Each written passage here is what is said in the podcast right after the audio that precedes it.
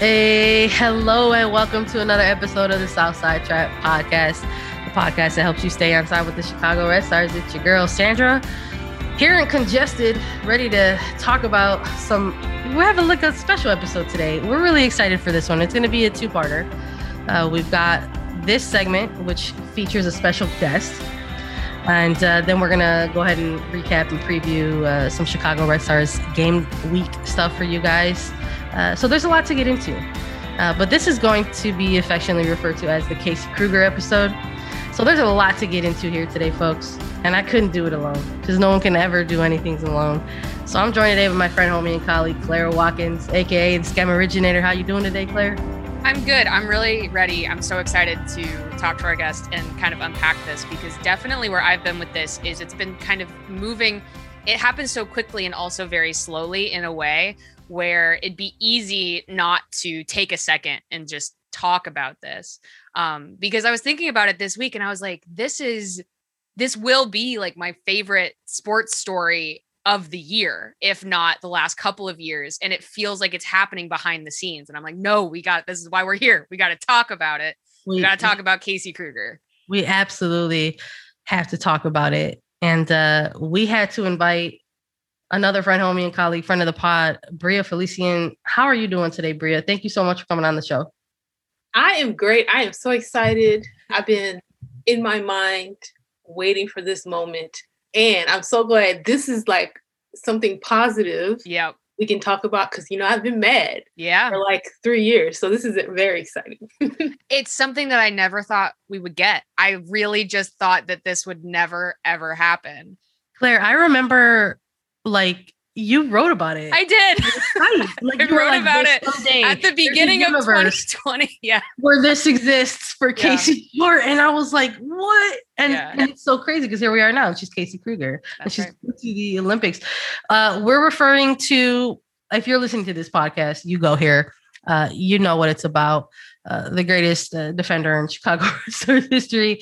Uh, Casey Krueger is named was named as an alternate for the Tokyo Olympics, and there has been a rapid development on the Olympic side of things for that roster.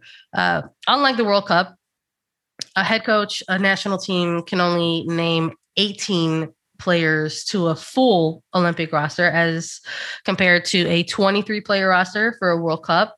Uh, but within that, they can also choose for alternates. And among the alternates was uh, Jane Campbell, uh, Lynn Williams, uh, Catarina Macario, and Casey Krueger. Uh, so there was a lot of excitement there, just sort of being like, "Wow, like she's she's going to go to Tokyo," but all of the uh, unpredictability with you know surrounding these games with with COVID nineteen and the pandemic and how everyone uh, has sort of been navigating that globally, there were just a lot, a lot of question marks. Like, well, what does an alternate mean, or what does that look like going into the games like this? And it turns out that rapid development is that even though there's 18 players that can be dressed, these full 22 players can sort of be interchanged. So we can really see Casey Krueger playing at an international tournament this summer.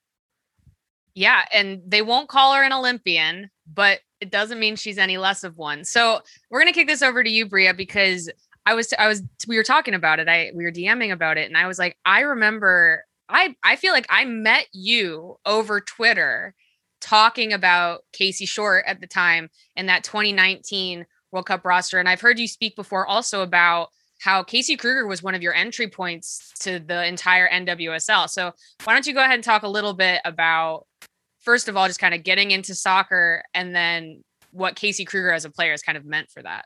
Oh my goodness. I could talk about this all day. I'm like smiling. I'm so excited. So, well, first I gotta talk about Chicago because that's kind of like the initial draw. So, like my family, my mom's from New Orleans, and I don't know why, but my mom talked about Chicago like twice. And then in college, I was like, you know what? After graduation, like I'm gonna move to Chicago. I didn't do that, but I was like, I was like, weirdly in love with Chicago. And like it's like honestly, it's kind of it's very random, but I'm attached. So then I started listening to Jamila Woods in like 2016. I'm like, I was actually just listening to heaven yesterday. Oh, but I'm like, yeah, like, so good. Yeah. So good. Yes. Yeah. yeah. Yes. So it's like it really is Chicago rooted in like, you know, Saba. I love Saba and oh, like yeah. uh John Doe. And like so I really started getting in Noname, I started getting attached to Chicago. Mm-hmm. And then 2017, I started, I was like, by this point, I'm like, I knew about soccer, I covered soccer before, but like I didn't really know about like women's soccer for real. But then I saw a game and I saw Lynn Williams first. And I was like, oh yeah, black girls? Like, what? And then I don't know how, but I saw Casey Short. And then I was like, oh wait, she's a defender. Mm-hmm. She's from like Chicago. She plays, I feel like she was back in Chicago at, at this point because like I started going into like re- watching, listening to old podcasts, mm-hmm. which was talking about like the ACL injuries and like playing right. I guess yeah, she came back. She came back in 2016. Yeah, so she was okay. Yes, yes. So then she talked. So it must have been she was talking about that experience or something, and then I'm like, oh wow, like yes. And then I finally, I think in 2018, whenever there was a World Cup qualifying in North Carolina, I went and I got to see her play in person because they were like, I guess they had the second group or mm-hmm. whatever, and I'm like, oh yeah, this is my favorite player now. Like Yes. So that's kind of how I got drawn to the Chicago Red Star. So it's like a, a mix of a lot of my different favorite things. Mm-hmm. But yeah, I'm like, oh yeah. And then also, of course, like there's like her talent in being able to lock people down. And every time I think about her, um, it was like I think I was super mad about her getting left off the 2019 World Cup roster. Mm-hmm. And then she just kept locking down Tobin Heath that year. And I'm just like, this is your favorite player getting knocked lockdown, but my favorite player. But y'all still don't want to acknowledge her greatness, but whatever, whatever. it's so true though. I the thought that I kept having too is like the thing for uh, with with Casey Krueger is like it's not just that she doesn't get her shine, but it's like it's because she makes everything look so easy and yep. she's so she's like the most hyper professional person on a soccer field that you'll ever see. Like she doesn't chatter.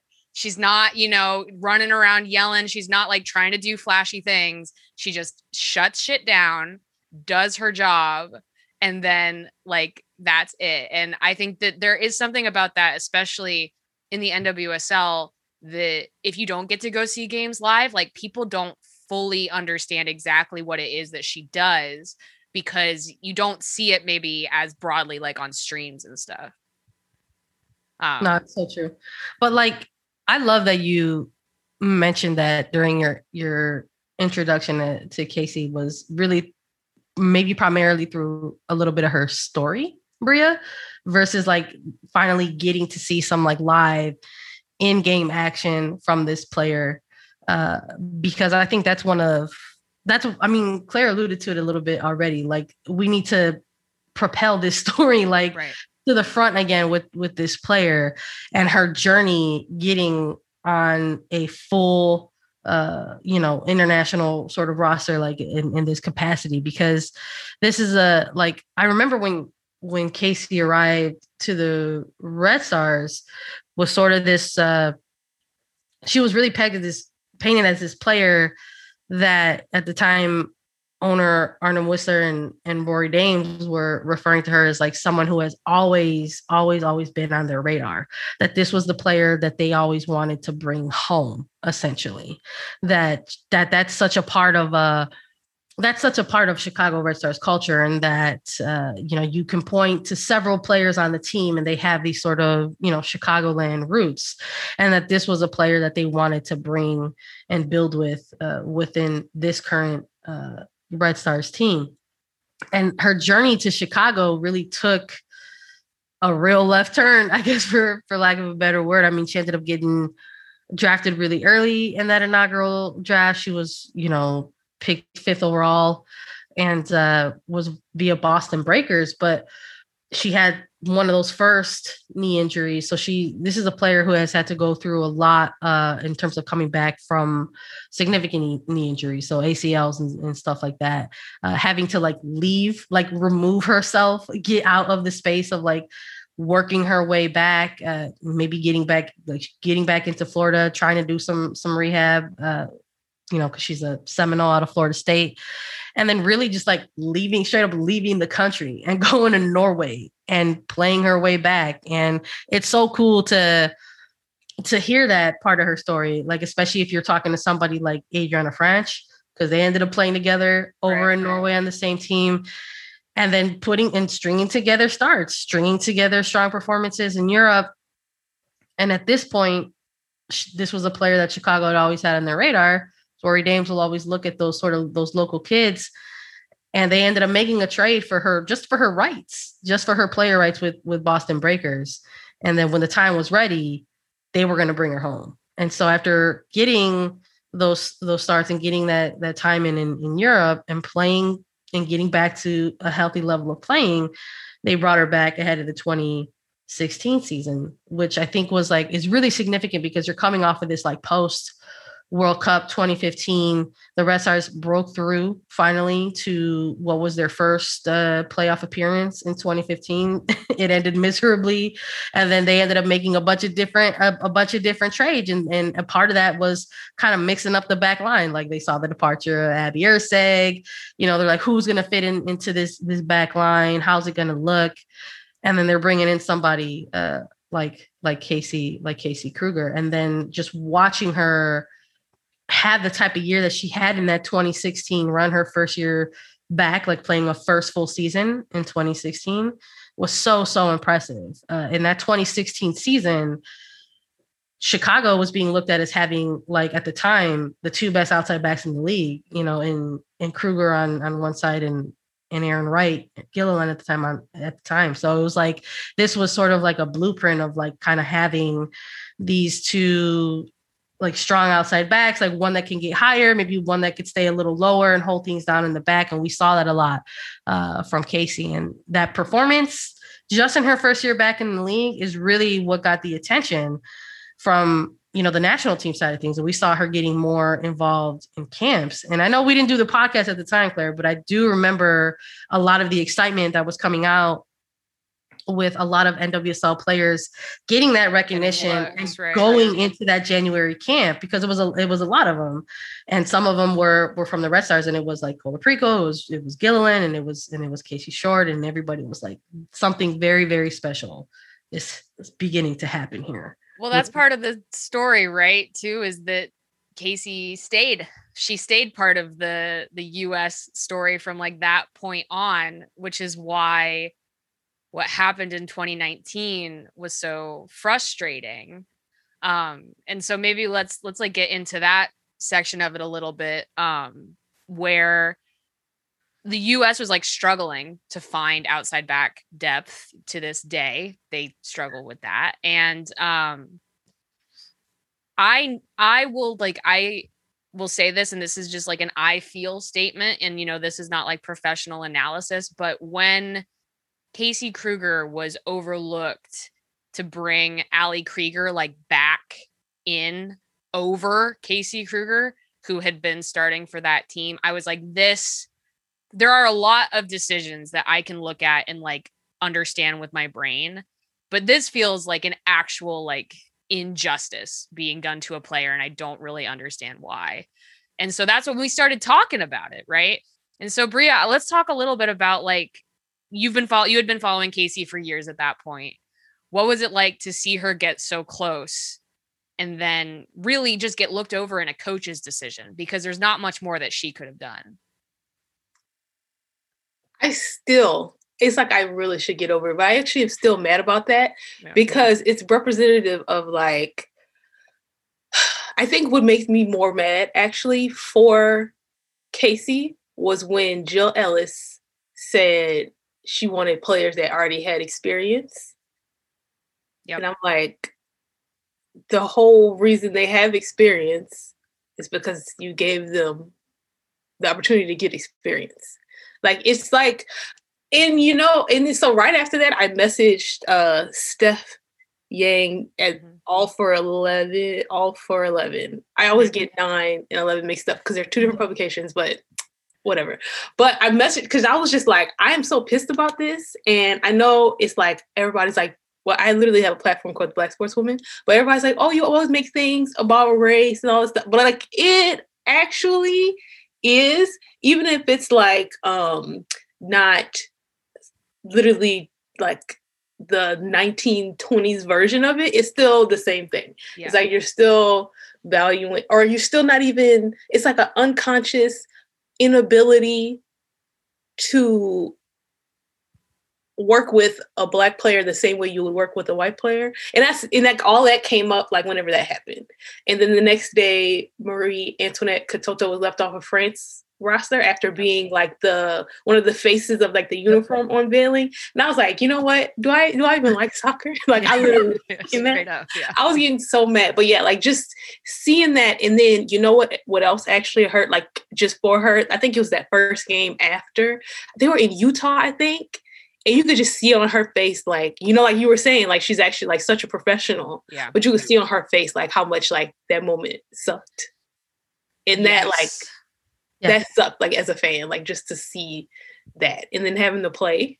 Oh i and i think that right it was so disappointing and i know i know this is true for you and even to a certain extent us who were following that very closely in 2020 when people started talking about some of this stuff a little bit more openly about how the US makes players of color go play outside back and they don't work with those players or the biases in coaching that make players of color or specifically black women they just make them rely on speed and they don't teach them technicality and they don't treat them with the respect that they deserve. And it was really interesting to see that all happening in 2020 when we were like but there was a really high profile instance of this a year ago and it just didn't quite it didn't trigger that kind of conversation in the same way. So it's like a little bit you know i guess better late than never but um you're right the frustrations like carry over. Yeah. It's it's interesting to to see like fast forwarding a little bit to see Krueger get this selection for this Olympic roster. And now there's like additional questions with somebody being left off and somebody like Midge Purce. Mm-hmm. Um, and a lot of these same themes are all interconnected and still come in come into play. And it just uh it it was it was like so disheartening to sort of see another player kind of you know get get left off and then another bag of mixed feelings and like seeing somebody like Krueger being named even just uh just as an alternate and uh, in hearing her talk about how it was a surprise even even to her uh being selected. Not something that she was used to that the last time that she had a phone call like that was uh was really really tough and really really hard news. Um and i would really just like to talk about how you know how she sort of came out of that a little bit because 2019 was a very, very special year for us to cover the Chicago Red Stars. And a lot of people are going to remember Sam Kerr, and a lot of people are going to remember Yuki Nagasato and and what they did together and and all the cool things they did in front of goal. But I also really need people to remember what what Casey Krueger did um, in 2019 because I cannot I cannot imagine how difficult uh, that was for her during that year, and then getting a chat with her literally like the the week of the semifinal where like we kind of sat down and and rehashed all those old feelings about not going to the World Cup and having to come back to your club team and prepare yourself for a year that maybe you thought was going to look a certain kind of way. And these performances that she was putting in week in and week out, she she was named to every single like starting 11 of the month. Defender was, of all of the months was She was literally defender of every single month. Yeah in 2019. You might think that that would turn into Defender of the Year, but no, just Defender of all of the months. But for some reason, at the end of the 2019 uh, season, she was not voted as as Defender of the Year, and you know it's real. You know it is incredibly real when the literal Defender of the Year that year, Becky Sauerbrunn, comes out and tweets about it. Like she came out and tweeted about it, and Sarah was just like, look, this is what happened this year. And uh it's just uh it was so, so impressive. And it just, I think if people weren't paying attention to it, then I would just invite them to try to go back and maybe take a look at some of that stuff, any of the work that we did, any of the stuff that was written about Casey during that 2019 season in particular, because it was so, so special um, to see this player do what she did after being left off of a World Cup roster. And uh, I think this isn't a compliment by any means. There's a because there's a history, there's a pattern there's a history and a pattern now that we could look at in NWSL and say, look at this black player who got left off of a of a international tournament and look at the club season that they had. And we're doing it again in 2021 and looking at Midge Purce. And I'm bringing this up and I don't mean it as a compliment. It's fucked up that like a black player gets left off and then they go and they have the success that they have domestically. And whether it was somebody like Crystal Dunn or somebody in Casey Krueger, somebody we can even look at maybe somebody like Lynn Williams in that in that position as well. Somebody, and now we're looking at somebody like Midge Purce. Um, it's uh it's beyond frustrating. That's not a compliment. Uh, and people, I think there's a struggle there because they're uh that's presented as like a real kind of girl boss move. like there's a narrative around it where it's like, ooh, look at what they're doing. And it's just like, actually, no, that kind of sucks. and we should talk about it like that kind of sucks.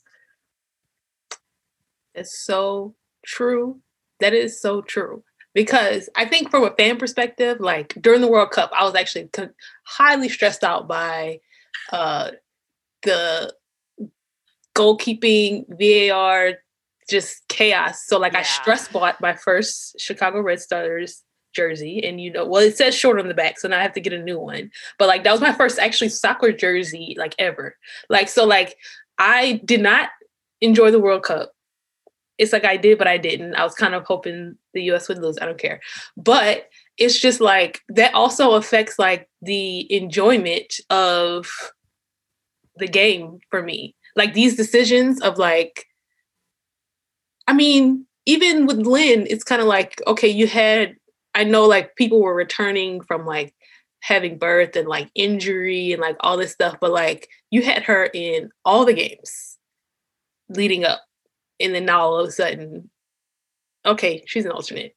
Like it was, it's been like a year where she was like consistently there. So I just think as a fan, especially like I'm like probably the biggest fan, not of all the people, but just of all my favorite soccer players of Casey Krueger. So like to watch that and I'm like, well shoot, do I like the rest of these people? Do I even want to do this to myself? I am not sure. Like I put up with Atlanta Dream losing all the time.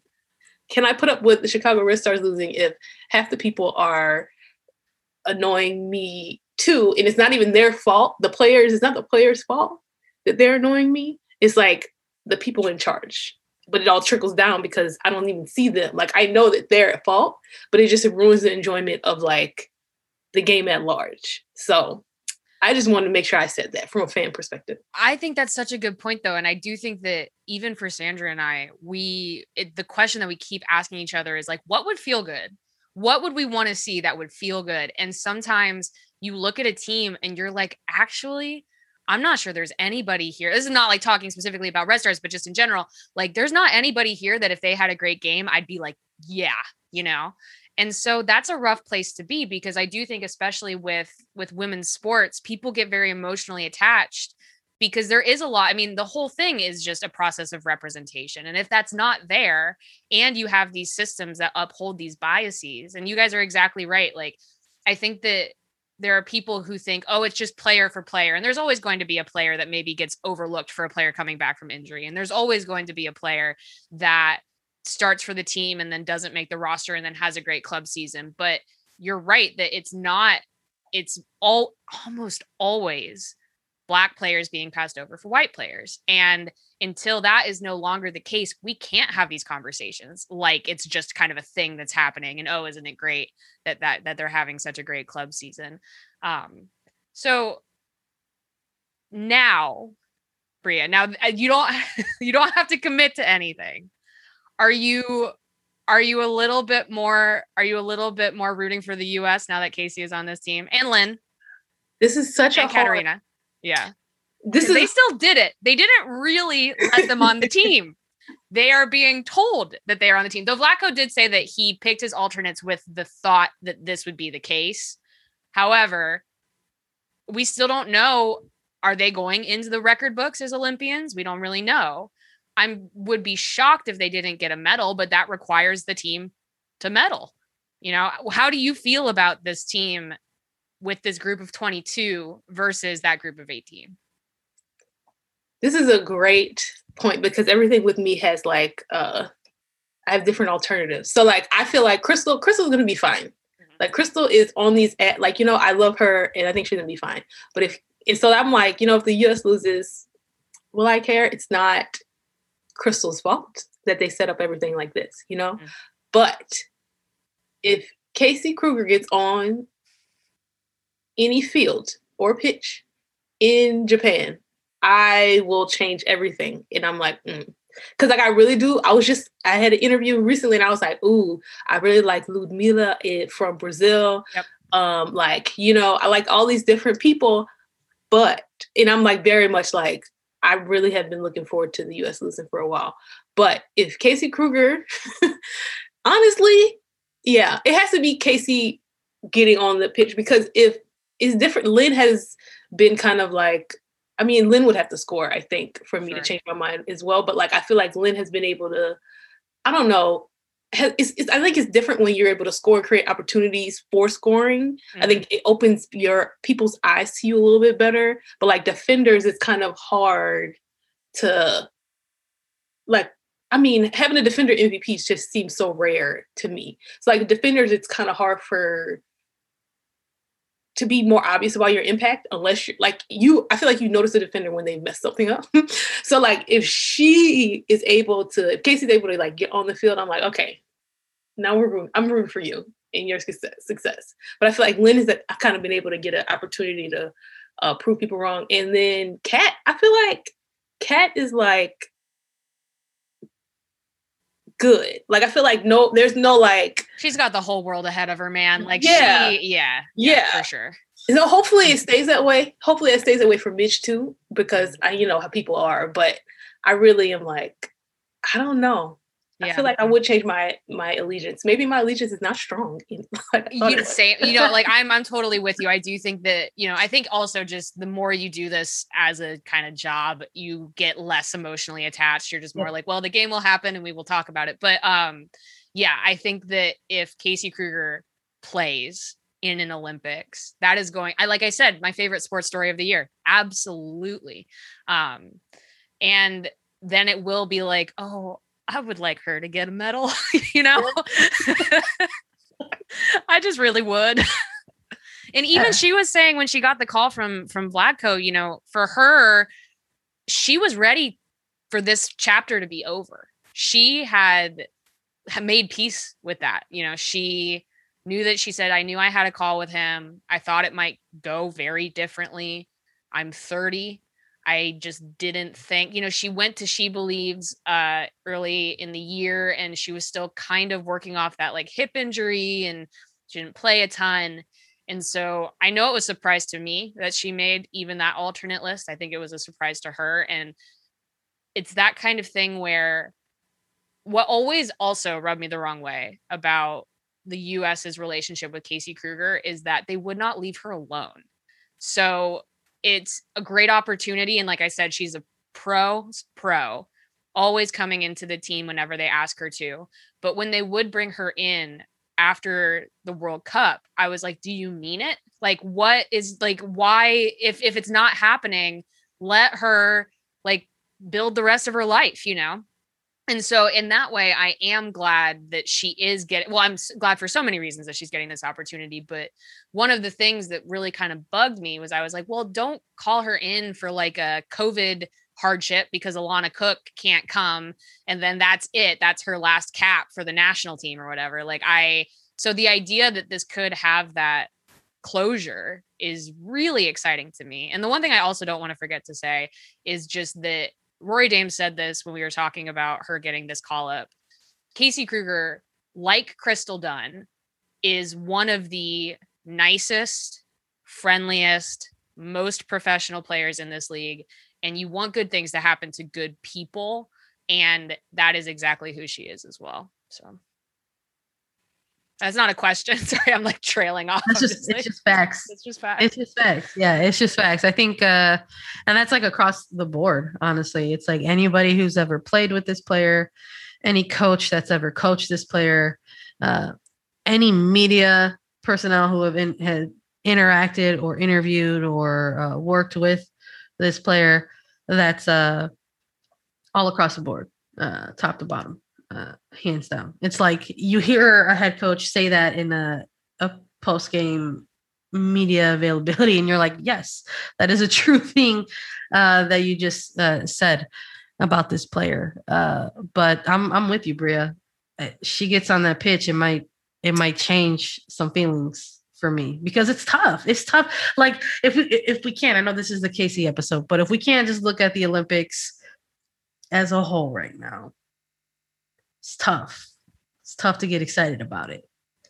Uh, the IOC is doing a lot of not good things, uh, specifically to Black women athletes ahead of these games. So it's tough getting excitement for some of this stuff. And uh, especially those of us who like intend to cover it, like in a media aspect. I mean, you're running the Black sportswoman and there are black sports women who are going to be participating in the olympics.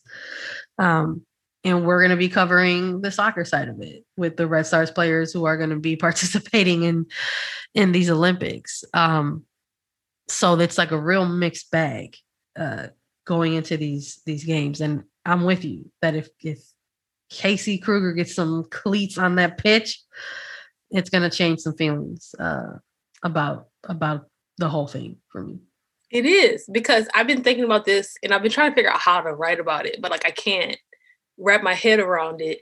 But it's just like it sucks that the highest level, and sometimes even in the US example, like for soccer, like the most money that an athlete is going to make, or at least a US women's soccer player, is if they're playing for the national team.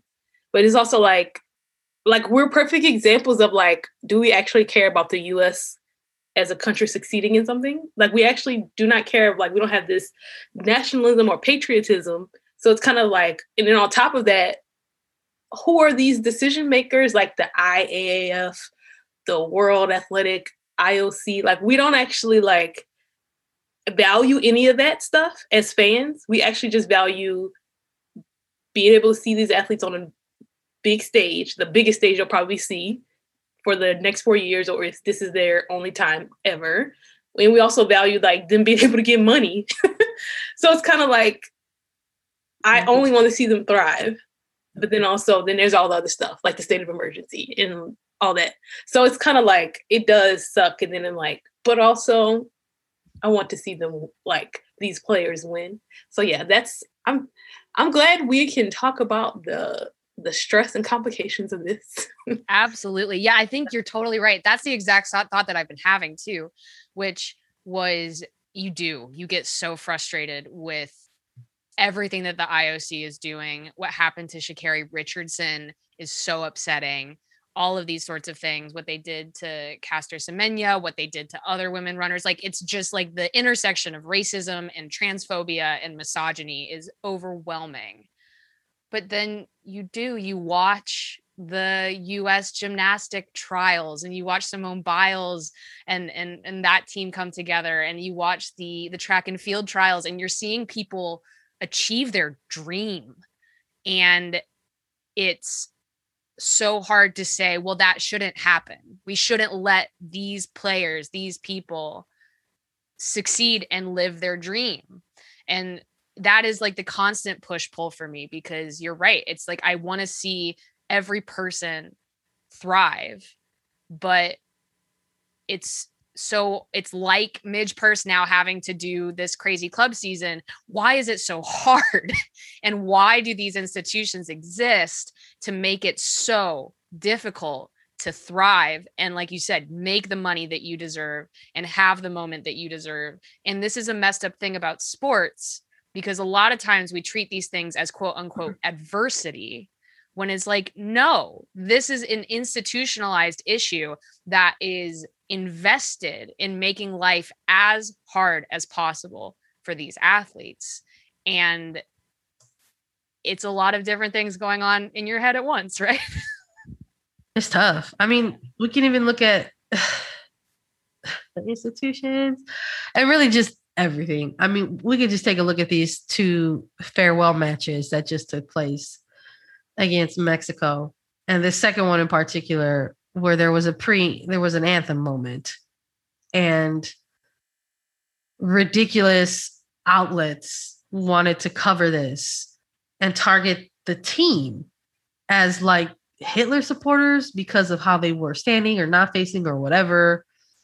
And then it was just your classic viral misinformation, damaging, damaging misinformation. And make no mistake that the two players that were being very targeted in all of this gross misrepresentation were the two black players among the starting 11.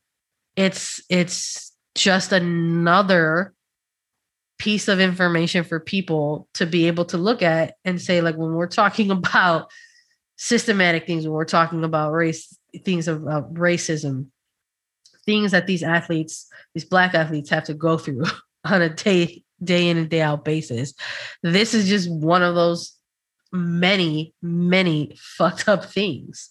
It's tough. And I think looking at a player like Crystal Dunn, looking at a player like Christen Press, and now looking by extension players like Lynn William, players like Casey Krueger, who are going to be going to the Olympics, it's like, yeah, it's like mm, also like it's like I'm sure I'm I'm watching because I want these players to have success out in the in Tokyo and out in the Olympics, but I'm watching because I also really want these players to be protected and supported.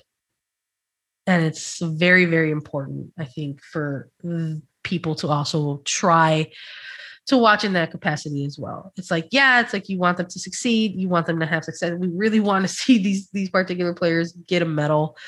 But it's like those maybe those corrections you know because there were corrections that came out of the reporting from that. It's like no no no you guys got this all twisted. And like maybe those corrections don't happen if people aren't watching in that sort of kind of protective lens for these particular athletes. Right. It's like you know that the wrong eyes will be watching. So you also want like the right eyes to be watching. And maybe this is a good opportunity. Bria, let's talk about the Black Sportswoman for a second, because this is the coolest website, the coolest newsletter, these cool the coolest sports project going on right now. Yes. Um, well, first question is are you planning any sort of Olympic specific stuff for the Black Sportswoman, or are you just kind of following the stories where they present themselves? So also thank you because it's so cool. I'm honored. But i'm so like what i'm doing now is just kind of going through the different different countries where i have people and getting people that are either on the ground or kind of like academics or like experts in that area to talk to me about different topics. So i just just had a panama um episode and then as soon as I finish adding the captions, which I don't know why I'm being so slow about it, I'm going to upload the Brazil episode, which will have a lot. It's more modern. The Panama one was more history.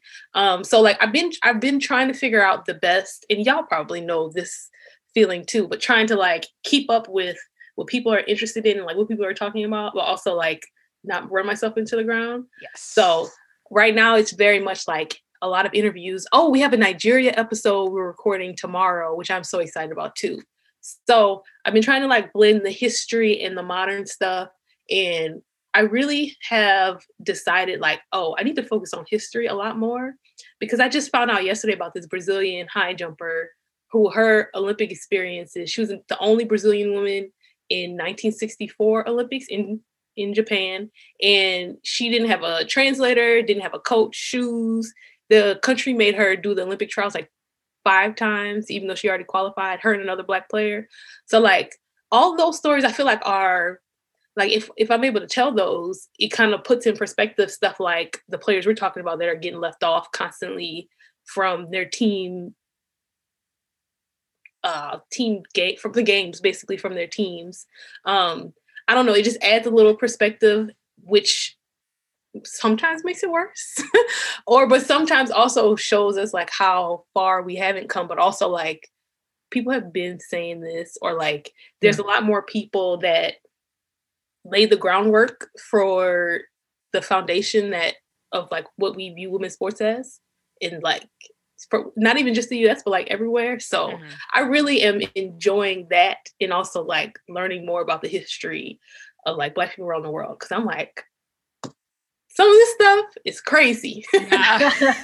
and it's true. Like that's what it is. It's like it's not so much that it's like how you're saying the history aspect of it and the importance of like getting it out there so that people could sort of just like see and nobody said that the the truth is going to be always nice and pretty but that doesn't make it any less true you know and when people are like when you get people who those with those sort of uh, very specific or very kind of uh raised perspectives where they're like, well, why does it have to be about race or why does it have to be about this or why does it have to be because it has always been.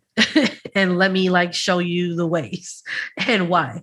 And that's why it's so important uh, that the black sportswoman exists, quite frankly. Uh, love it. We were so excited for you when you launched it. And I love that it's still going and want to encourage everybody to sign up if you can. I know you do. You offer a monthly, right? Yeah, and a, and a yearly. Mm-hmm. Monthly eight dollars a month, and then yearly ninety six, which I think is a great deal because I do a lot of research and listen. I wasn't. I'm not just like gassing you up. Every time I read your stuff or watch one of your videos, I'm like, oh my god, I feel like I'm in yeah. college. This is yep. amazing. Yeah. yeah. and I'm trying to go back to school too to learn. Like, there's a lot of like I, right now. I spend a lot of time just finding stuff by happenstance on the internet. Like it's kind of like if I was like an aggregator. I mean, I do actually interview people, but there's like some basic information that are just behind the paywall. Like mm-hmm. only academics know, and yeah. only academics know how to like I don't know. Researching as a journalist is so much different than researching as an academic. I found, and people will pay to, for me to go to school, which was this is very exciting. So yeah, so I really do think the history part um, is important, especially like when you're talking about um, Casey like journey, like all of that stuff is like actually extremely important to understand the impact of like the 2019 decision and then this 2021 decision. So I'm like, oh my goodness, when you were talking, I was like, like I didn't realize when you were saying that 2018 camp or the basically the or 2017 camp after the 2016 NWSL season. I'm like, oh, like that's actually like very important for like the history of the NWSL and like all this stuff. So history is very important, and I'm glad that y'all like. Cause I've been a fan. I so I'm I think as long as I've been like a fan, like, oh my goodness, I love Chicago Red Stars is has the podcast exist to be able to support it like on Patreon and stuff. So like I'm just glad that we're like mutual fans because oh, yeah. Absolutely. Yeah, same. same All right. I, I, love it. I don't I just want to say like on a, on a personal level too, like Bria, like as a Latina kind of navigating the space and you know my paleness and the privilege that it affords me to navigate this space I've been loving all of the content that you've been coming out with on the black sportsman sportswoman via Latin America like loving the Peruvian women's uh, volleyball team stuff that came out having Dr. Javier on was so dope to to hear because it's it's so important and I love what he was saying about how you're not lifting these these faces up until it comes time to needing someone to perform for you and to perform for nationalism. And those are all things that trickle down i think not just in latin america but we can maybe take a look at and question on, on the american side of things as well. When we look at who our top athletes are in this country and they go out and they perform day in and day out. So it's uh it's incredible work and it's necessary work. And uh, I so lucky to to know you, to work with you, and to and to and to read your work. And um, so thankful that you joined us today. Uh, yeah, I guess maybe just like my, my one last question, pivoting. We won't take up too much of your time. We could probably just go on and on and on. Um, so you've been busy. We've all been busy. There's a lot of stuff going on, and it is really hard, like you said, to carve the time out to do justice to the past while the present is still happening all the time. Um, but has there been anything this year in the NWSL that's like caught your eye? You're like, oh, that's cool. That player's been doing cool stuff. This team's doing cool stuff. Or it, this is a totally also fine answer. Have you been, especially after some of the really kind of messed up stuff that happened in NWSL last year? Are you a little bit like, you know what? I'm going to let the NWSL do its thing and I will come back when I want to? I think it's been a little bit of both because as much as like the first two games, I think it was like the th- after it was like the Thorns who I mean I've never personally like like the Thorns. They're kind of like the Lakers. Like just kind of like okay. right. yeah. But it was like the Thorns and KC, and I don't know what to call that team. They're kind of they're just KC Woso NWSL soccer team. Yeah. After that, I was like, you know what? I actually don't have the emotional like bandwidth to deal with this again. Yeah. But then I see, I don't know, I really love all, I love a lot of the players. I love all the black players. And I love Samuel. She's so kind of like just weird. What I really like like I really like her. And then like um so like I still keep up with everything. And then of course Chicago it's just it's a struggle. I'm like we're all in it together. We're in it together. Yeah. Yep. Score, please. Yeah. Um, so it's like I really oh, you know what? Off the like uh Gotham FC. I, first of all, I love their rebrand. At first I was kind of like, hmm, but I love the rebrand. I love the the fits, mm-hmm. the catwalk. I'm like, all y'all need to have like, well, I know it costs money, but I'm like, all y'all need to have a runway and have like the stop motion because this makes me love the players more. Like just. But no, so that's like on the field. I haven't been trying to be as emotionally attached though. I could I will be honest because it's just been like I can't get myself that mad. But It's like I know it's gonna happen. I'm like I can't let myself get that mad. Right. And then now four hours are gone, and then yeah, now I'm now I'm just mad. Now I have nothing to do with it except scroll, which makes me more mad. Yes. Yeah, no, it has been mm. fascinating to watch. I think there are a lot of people who are in that relationship with the league right now. And it's really interesting because it's something that they love and something that they want to engage with. And yet you can kind of see you're like, oh, but when the feelings, when you feel, when you can get hurt by it, then it's not a positive experience. And it's, it's interesting to watch some people have to pull back. Um, but yeah, no, I, I am 100% with you on that. Uh, I don't know. Do we have anything else? Anything else, Andrea? Well, I was going to say the the one other thing. I, I was not going to ask you to explain the Atlanta what's going on with the Atlanta Dream oh, man. Me, but I feel oh like we have to. I'm like we can't Every, like have Bria on and not be like, yeah, so the dream, like WNBA, real, real, real quick, real, uh, real quick. okay.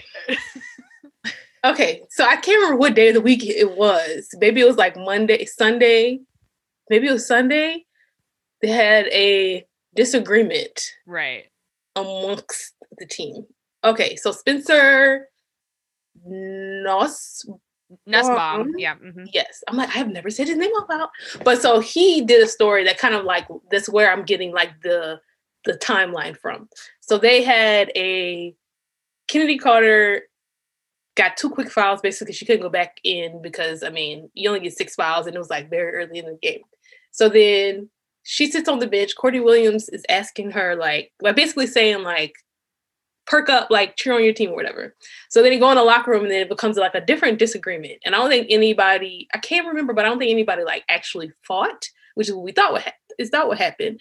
But basically everyone was so upset because it's been like a history apparently of Chennedy Carter like wanting to fight her teammates. And so some I'm not gonna lie, it was funny to see read that apparently she squared up with a teammate at practice last year and I'm like, at practice, like this is right. it's so funny because I'm like, what? Um, so basically there's a history of this thing happening. And then so on Sunday or maybe Monday, Sunday, everybody's kind of like drawing their own conclusions. And like, so I'm not, I don't cover the team anymore. So I have no idea. Yeah. Like, I actually have no idea what's happening. And then so Monday night, they suspend Chennedy. And so then everybody's like, feels like Chennedy's being like attacked and she's the only one. And like, mind you, we have no idea what's happening. We still right. don't know, but like, we really, at this point, everybody's like, Chennedy is being attacked. And I'm like, I have no idea what's going on. I'm very concerned. So then yesterday, player, well, players were tweeting. Courtney Williams tweeted to defend herself. And because people were saying Chennedy's not the only one that should be suspended. And I'm like, I have no idea what happened. Yesterday, this is when I got extremely worried. Elizabeth Williams, who has got to be the quietest person, tweeted in like just in defense of Courtney Williams, which is honestly like also saying that basically what Chennedy is doing is like basically messing up the team or like messing up the team chemistry, the locker room, and all this stuff. So, mind you, this is all like I'm like, okay, this is just my assumption because I still have no idea what's happening because nobody else is saying anything except the players. And this is just so weird to have the players tweeting. Yep. Right. Their yeah. clear locker room disagreements. And I'm just like, oh, because I'm used to losing, as we've talked about. The Red Stars thing is not really like the biggest deal, though 2019 was a high. And I do regret not going to that game mm. because I thought, like, you know, it'll be fine next year next year was 2020.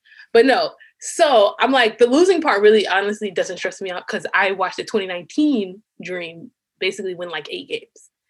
But I'm like, why do y'all not like each other? Mind you, there's no GM, no true head coach, the interim head coach. There's like basically four coaches. Mm-hmm. The interim is like, I'm definitely not trying to do this long term, which I don't blame him. He reminds, and it's not his fault, but he does remind me of like a math teacher. And I just feel like he cannot get these personalities yeah. under control. And i really do think so the gm got fired right after the draft and then the head coach left right. the week before the season. So like it all started then. Poorly. Yeah. It's yeah, just like it is also so funny. We're in like a similar place too where we're big sky fans. Do not cover the team. So when they do things like waive their draft pick and go on a seven game losing streak. We're uh, just like, we don't know what's going on, but we love you and support you and hope things turn around. And there was drama with the sky too, with what happened with Gabby Williams. Yeah. And there was a lot of kind of shade being thrown around at James Wade. And you're just like, what's going on? Are we okay? Yep and well uh, i still am not sure. I think this guy is very they're great and then they're not so great and so it's like i don't know what's happening. Love love the w man. Love the w. It's so funny because it's like there will be moments where like we're doing we're doing the podcast and there will definitely be moments where we're like support the sky go watch WNBA and then and then you have like twitter moments like this happening out of atlanta and you're just like oh gosh. Okay. funny though like people are like, well, not everybody can have as good as chemistry as Connecticut. Cause you know, like I think there's at least two couples on the Right. Yeah, yeah, yeah, yeah. yeah. right. and I'm like, okay. well, you you got us there. yeah, it's true. That's all right. No, but you know, actually, okay, let's tie this back. We'll tie this back into. We'll kind of put a bow on this. It is true though, and I think that this is something that NWSL NWSL fans feel as well, which is that it's not even the worst to have a team that is not very good but it really sucks when you see a team struggling to work together and when you can tell that there are like bad vibes in the locker room and that people are like struggling and that is also some of the stuff that you see in the NWSL sometimes and so that I think that that's true and that's another thing where you're just like I want to engage with this to a point but I cannot take these bad feelings on because I am my own self and I need to live my own life um, Bria, you have to come to a Chicago Red Stars game sometime. I do. I do. I'm like, I cannot wait to go back. Because again, there was a 2019, actually, it was 2019. I think they it's the game they eventually lost to Sky Blue. It was at home. Oh, I was supposed man. to come to that. And I'm like, oh, well. Yeah. Was that the one the day before the World Cup final? Was that that one?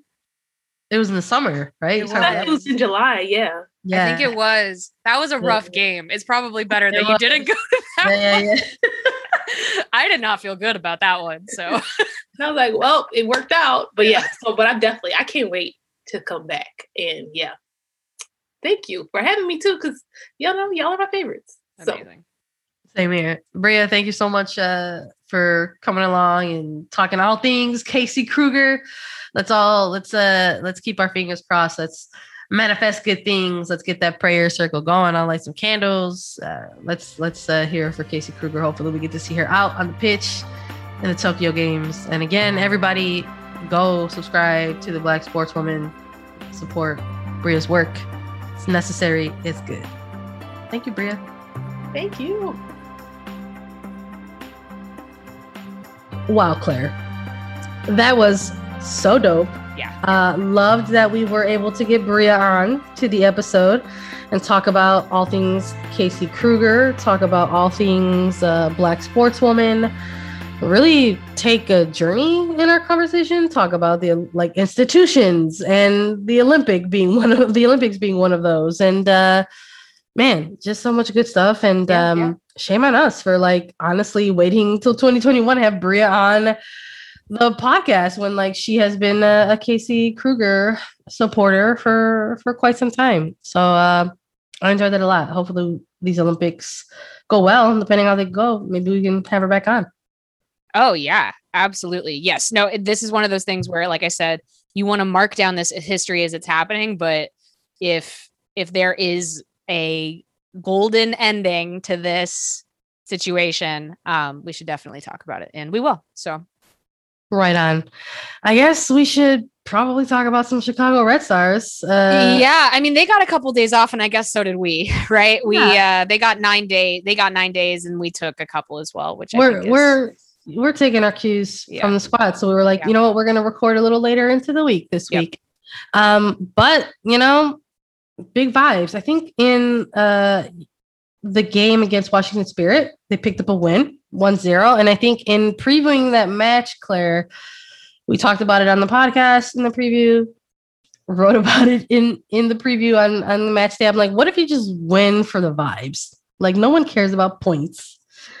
Maybe just get a just get a win for for some uh, for some vibes. And uh turns out they did.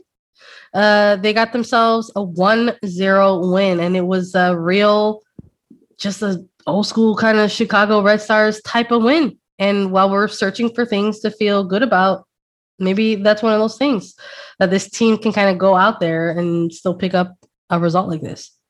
Yeah, I mean, I think I don't know for sure, but like you would think that maybe in the flip side of 2019, that because this is a team that hasn't had any kind of like star moments so much, that maybe they're ready for this period of the season. You know, they've been playing without Julie Ertz for weeks. They, you know, will they will miss Tierna Davidson. They will really miss Casey Krueger. Um, but I honestly, again, just like Cassie Miller seems pretty calm back there in goal. Like I feel pretty decent about her performances. And um, I think she and Emily Boyd will do a good job in training, kind of like keeping each other uh sharp. And yeah, it was a real, it was definitely like Kayla Sharples's game to to win, and she did, and I think that's awesome. And obviously, there was that horrific uh, officiating decision that took a, the nicest. We it's really funny actually because you know we talk a lot about the disallowed goal for Kealia Watt, and we also you know everyone was raging about the one against Christen Press for the U.S. and like equally actually like the buildup, the build up to that goal was about as nice a thing that Chicago has done all year. Um, and everyone who got a touch on it did a really, really nice job. And so it's one of those things where you want it to be a goal just because you want to be like, actually, Chicago put a sequence together, and yep. that's kind of new. And it's so you're like, maybe they can keep doing that, you know? It was like a theme to like point at and be like, oh, like look what that team did, mm-hmm. look what they can be capable of, like all of these things that we've been talking about over the the last several weeks, really, where it's like, how is that going to look when you're saying that it's going to happen? Right. What is the it and when is it going to happen? That was like the thing yeah. that could happen. So, uh, bummer, man. There's no other way to like, you know, go about it. Just uh, the replay of that particular sequence was agonizing to yep, watch yep. because it just so very clearly was a goal with the ball crossing the line. Uh, shout out to the rubber turf pellets uh, for emphasizing that. It was like the exclamation point on that well, goal. Yeah, and loud. also just kind of speaking, we're probably going to speak kind of fluidly about this one into the next one because we're just going to do a little bit of a short one here. But um, thank God, honestly, they had a couple extra days because from what I've heard, that Segerfield turf is rough on your body very, very turfy turf. You know, we saw Trinity Rodman leave that game in back pain, yep. and the conditions do not help those sorts of little lingering muscle issues. Um, yeah, so like I'm glad that they got a couple extra days to recover after playing on that field because that's how injuries can occur. Absolutely. And it just they're entering this this Olympic stretch of the season for for the league where there is not going to be a break uh, for the Olympics. So this is this is it. Like this is going to be the squad moving forward uh, over the next few weeks at least. You know, obviously depending on the type of run the United States women's national team could be making in the Olympics. You know, the Red Stars could be without some key players for for an extended period of time. So I'm glad that they were able to pick the points glad that they were able to pick up what ended up being kind of a scrappy win and uh, getting some minutes to some players who are probably going to be relied upon uh, over these next few weeks. And they're going to be back home. They're coming back home to SeatGeek Stadium, where they're going to take on Houston Dash. And uh, Houston is putting some things together themselves. Uh, they're on like a two game win streak right now. They've been uh, they were the first team to hand the Orlando Pride their first loss of the season, um, ending that really impressive seven game win streak for for the Pride. And uh, they're also another team, I think, in a similar situation where they've lost significant players. You know, you're talking about Kristie Mewis, Jane Campbell, and their goalkeeper, Nichelle Prince, who we're real big fans of on this uh, podcast uh, Rachel Daly up top. So a lot of attacking pieces along yeah. with literally their starting goalkeeper. So this particular match, I think uh, it's it's maybe early to say that, but I mean I don't think it's unfair to maybe look at this one on the schedule and say like, man, this one could maybe set the tone for both of these teams. How yeah, this yeah. next stretch of the season is going to go for them. Yeah, I think it might come down to who misses their Olympic alternate more whether Chicago misses Casey Krueger more or Houston misses Sophie Schmidt more because she was a very important part to getting that that win against OL Reign in particular, um, being a driver in the midfield. And the, the Dash do have Gabby Seiler available, um, but she hasn't gotten a ton of time for them. And if Chicago, oh gosh, it's just tough because I can imagine this game where Chicago is going to try to control the midfield and feel like they have the ability to do that because Houston is missing. I think again, Schmidt is just like one piece yeah. too many to be missing for them in that midfield. But that's how you mm, you don't want it to turn into a Louisville situation where you are doing that and then Katie Naughton scores on you from a corner kick or something, you know? Yep. And so I think for them it's going to be how do we not sit back, absorb, and counter? Like, how do we not go into this as a very underdog mentality tactically and still get a win? Because the two wins that they've, or they've gotten three wins, but one against Kansas City, which I'm going to be honest, I just like don't rate that much. Kansas City's really yeah. Um, but the two, the two good wins that they've gotten this season have been from that sort of scrappy, absorb and counter yeah really defensively minded uh tactic and maybe that's what they need to do every game. It's exhausting though to play like that. So I don't know what they're going to try to do. It'll be interesting to see. Almost maybe kind of like a similar start to their season. Like Houston was having, like kind of uh, similar to Chicago. We're just trying to figure things out, stringing together performances. So it's going to be interesting to see these two teams go head to head, missing such uh, key players. So uh, I don't know. I think I'm I'm also going to I look at somebody like Shea Groom, and I know that she's like capable of having big matches, you know, in in, in Bridgeview, and just who she could maybe bother or pest on that Red Stars, you know, pitch. Uh, Danny Colaprico will be available again for this game. You know, maybe could there could be an interesting battle there if if she's tasked with the start.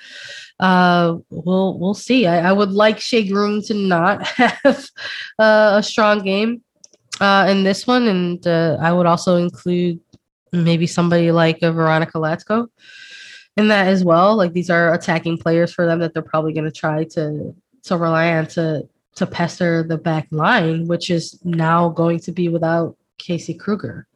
So I don't know. I think looking on the Chicago part of things, Claire, like for who we want to see have an impact, I think it's just going to be those like those depth players, right? Like, hey guys, like this is the time, like it has arrived. So like we still have to wait for like an injury report, but where Bianca St. Georges is, you know, in, in her recovery right now might dictate some things on how the backline looks, uh, how the midfield is going to look against really a different looking dash midfield. I mean, and they're going to have Di Bernardo, Woldmoe, Gautrat, Colaprico, like all available, you know, potentially for this match. Like, how is that going to look?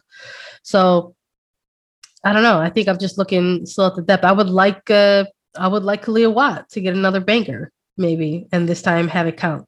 That would be good for her, I think.